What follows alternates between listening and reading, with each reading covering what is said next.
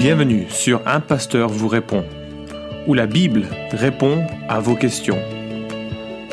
Accueillons le pasteur Florent Varac.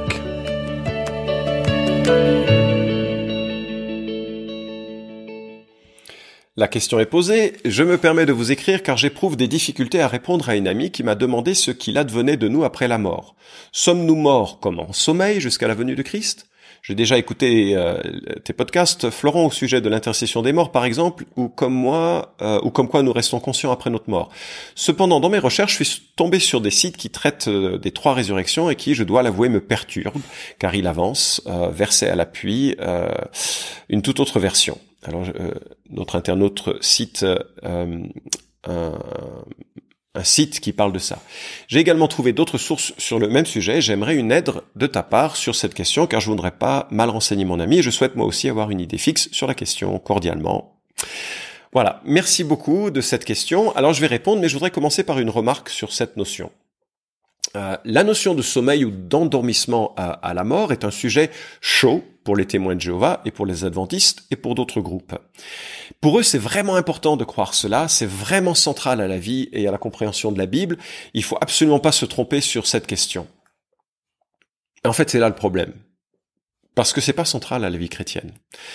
Euh, Jésus-Christ, sa mort et sa résurrection, lui, est central pour la vie chrétienne.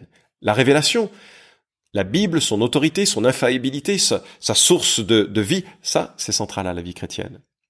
La Trinité, une source de euh, compréhension sur qui est Dieu, de connaissance de qui est Dieu, sur d'explication sur tout ce qui concerne euh, la, vie sociétale même, ça, c'est fondamental à la fois.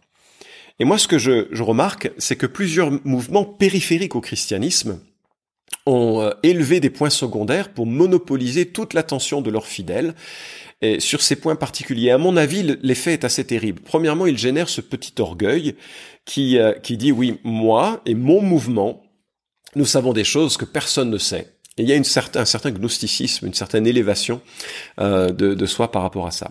Deuxièmement, il concentre l'attention de tous sur ces questions secondaires et empêche souvent de considérer les questions fondamentales.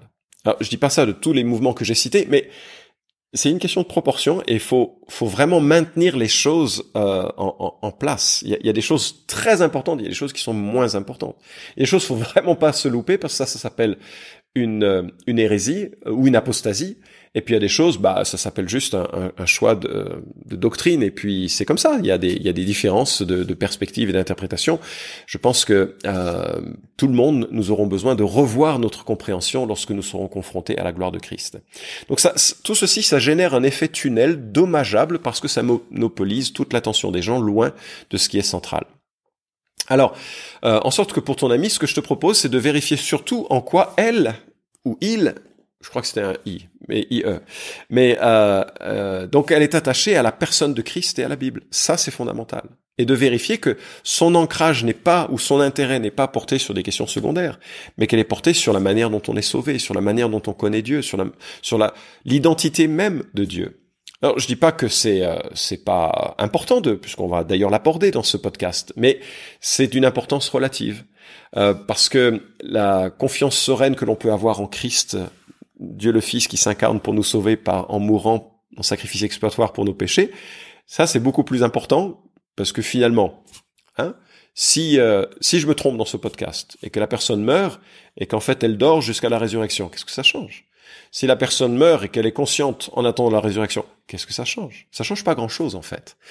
Voilà, donc c'est ce que je voulais dire. Maintenant, on va regarder à euh, la question que tu poses de façon plus précise, plus, précisément. Alors, d'où vient cette notion de sommeil de la mort? Bah, En fait, c'est un euphémisme, c'est-à-dire que c'est une figure de style qui permet d'évoquer un sujet embarrassant ou douloureux ou difficile par une expression socialement acceptable.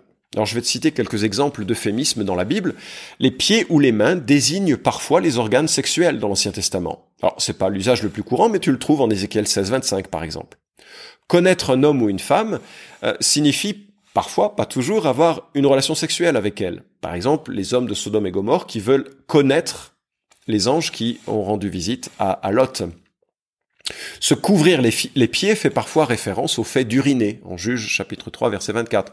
C'est pas une activité euh, très noble, alors euh, ils utilisaient dans la Bible, dans, dans, le langage courant, des expressions détournées pour, euh, pour évoquer ce qui est un peu embarrassant ou rigolo.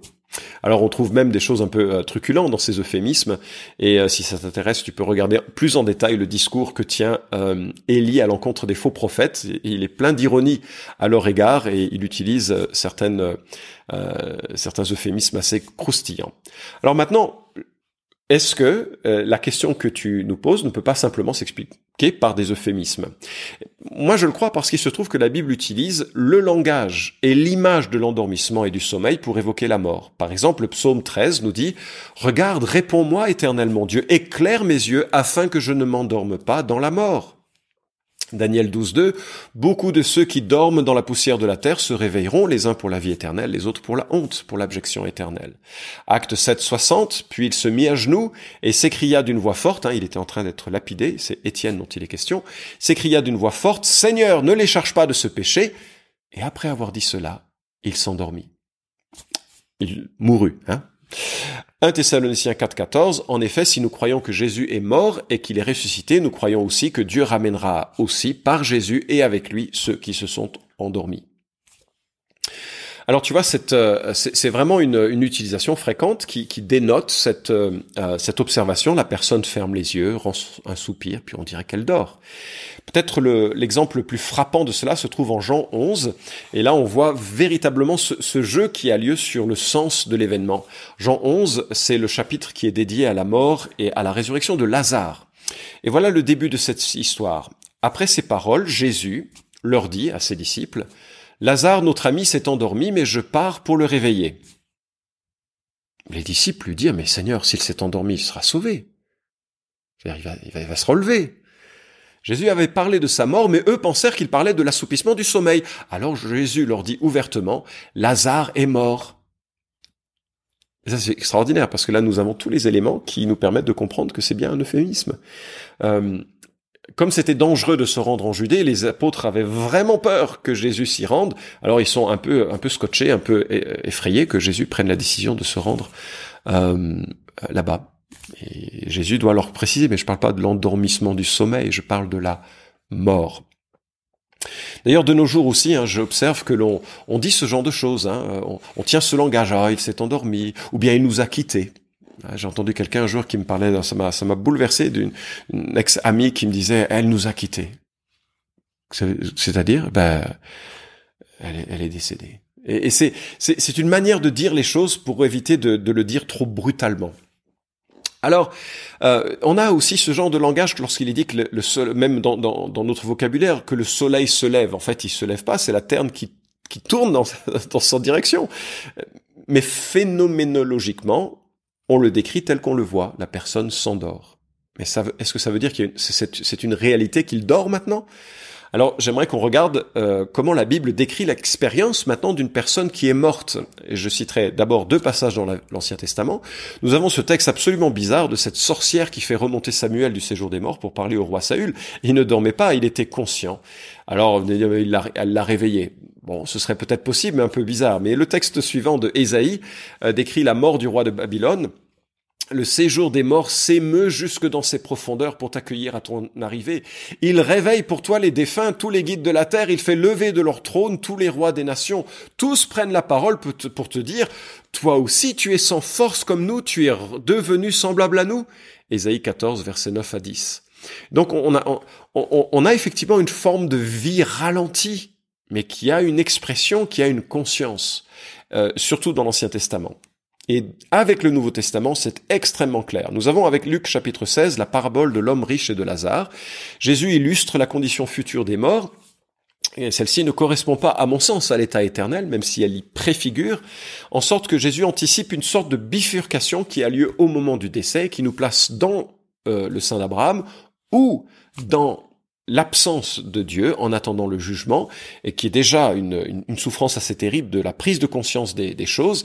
Et nous voyons, euh, je cite les versets 22 et 23, le pauvre mourut et fut porté par les anges dans le sein d'Abraham, le riche aussi mourut et fut enseveli. Dans le séjour des morts, il leva les yeux, et en proie au tourment, il vit de loin Abraham et Lazare dans son sein. Ils sont conscients il discute avec Abraham.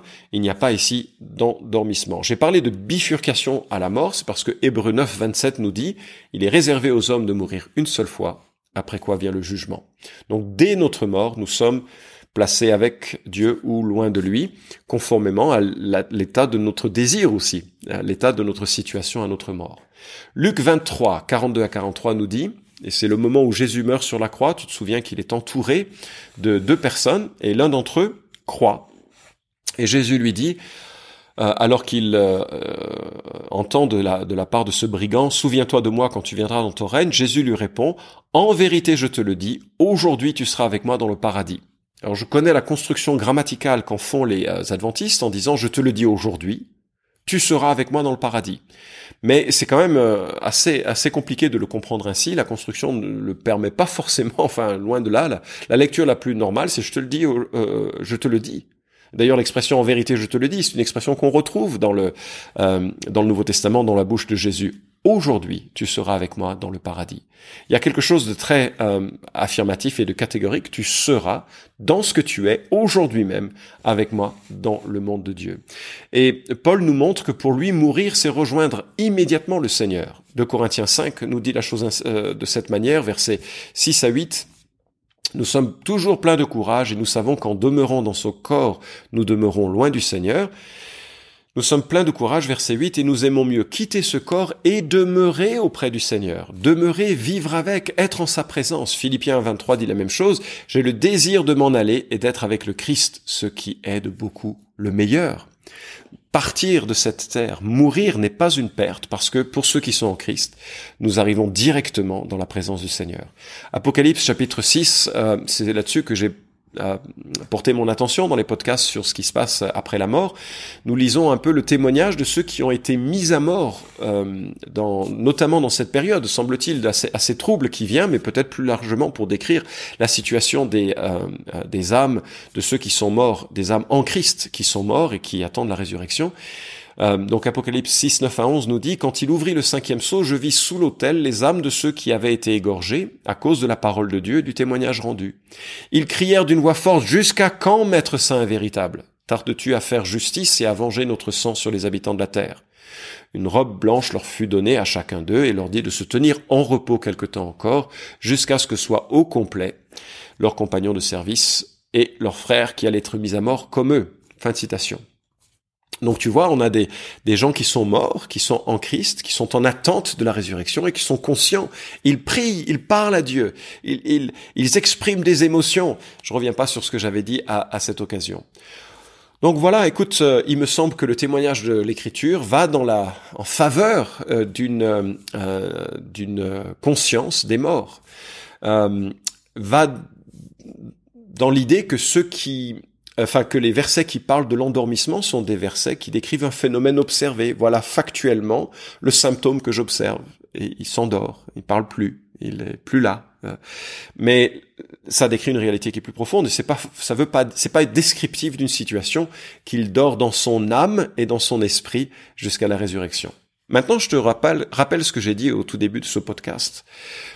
C'est pas très important, ça après tout, dans les deux cas, je, je, suis un disciple de Christ, je suis conscient d'être l'un des pires, mais voilà, je fais ce que je peux avec ce que j'ai et puis avec la grâce que Dieu m'a faite, en sorte que j'espère qu'elle sera pas vaine dans, dans mon existence. Bref, je suis en Christ. Si je meurs tout à l'heure et que je me, euh, je m'endorme jusqu'à la résurrection, c'est pas un problème, ça me va bien. Si je meurs tout à l'heure et que je reste conscient en attendant la résurrection, ça me gêne pas, ça me va bien. Dans les deux cas, je suis en Christ, tout va bien. C'est pas ça qui est central. Et c'est en cela que je te propose pour toi de réaliser ce qui est central. Est-ce que le, le, salut en Jésus, Dieu le Fils incarné, mort sur la croix pour tes péchés, en qui tu as confiance et tu as confiance, c'est exclusivement en lui. Est-ce que c'est central? Est-ce que tu as confiance dans l'écriture? Est-ce que tu veux cheminer avec lui? Ça, c'est central. Et c'est peut-être par cet angle-là que je te propose d'accompagner ton ami sur la réflexion et la question qu'il ou elle pose. Merci d'avoir écouté cet épisode d'un pasteur vous répond. Posez vos questions en nous envoyant un email à question@toutpoursagloire.com. Retrouvez cet épisode et tous les précédents sur notre site toutpoursagloire.com.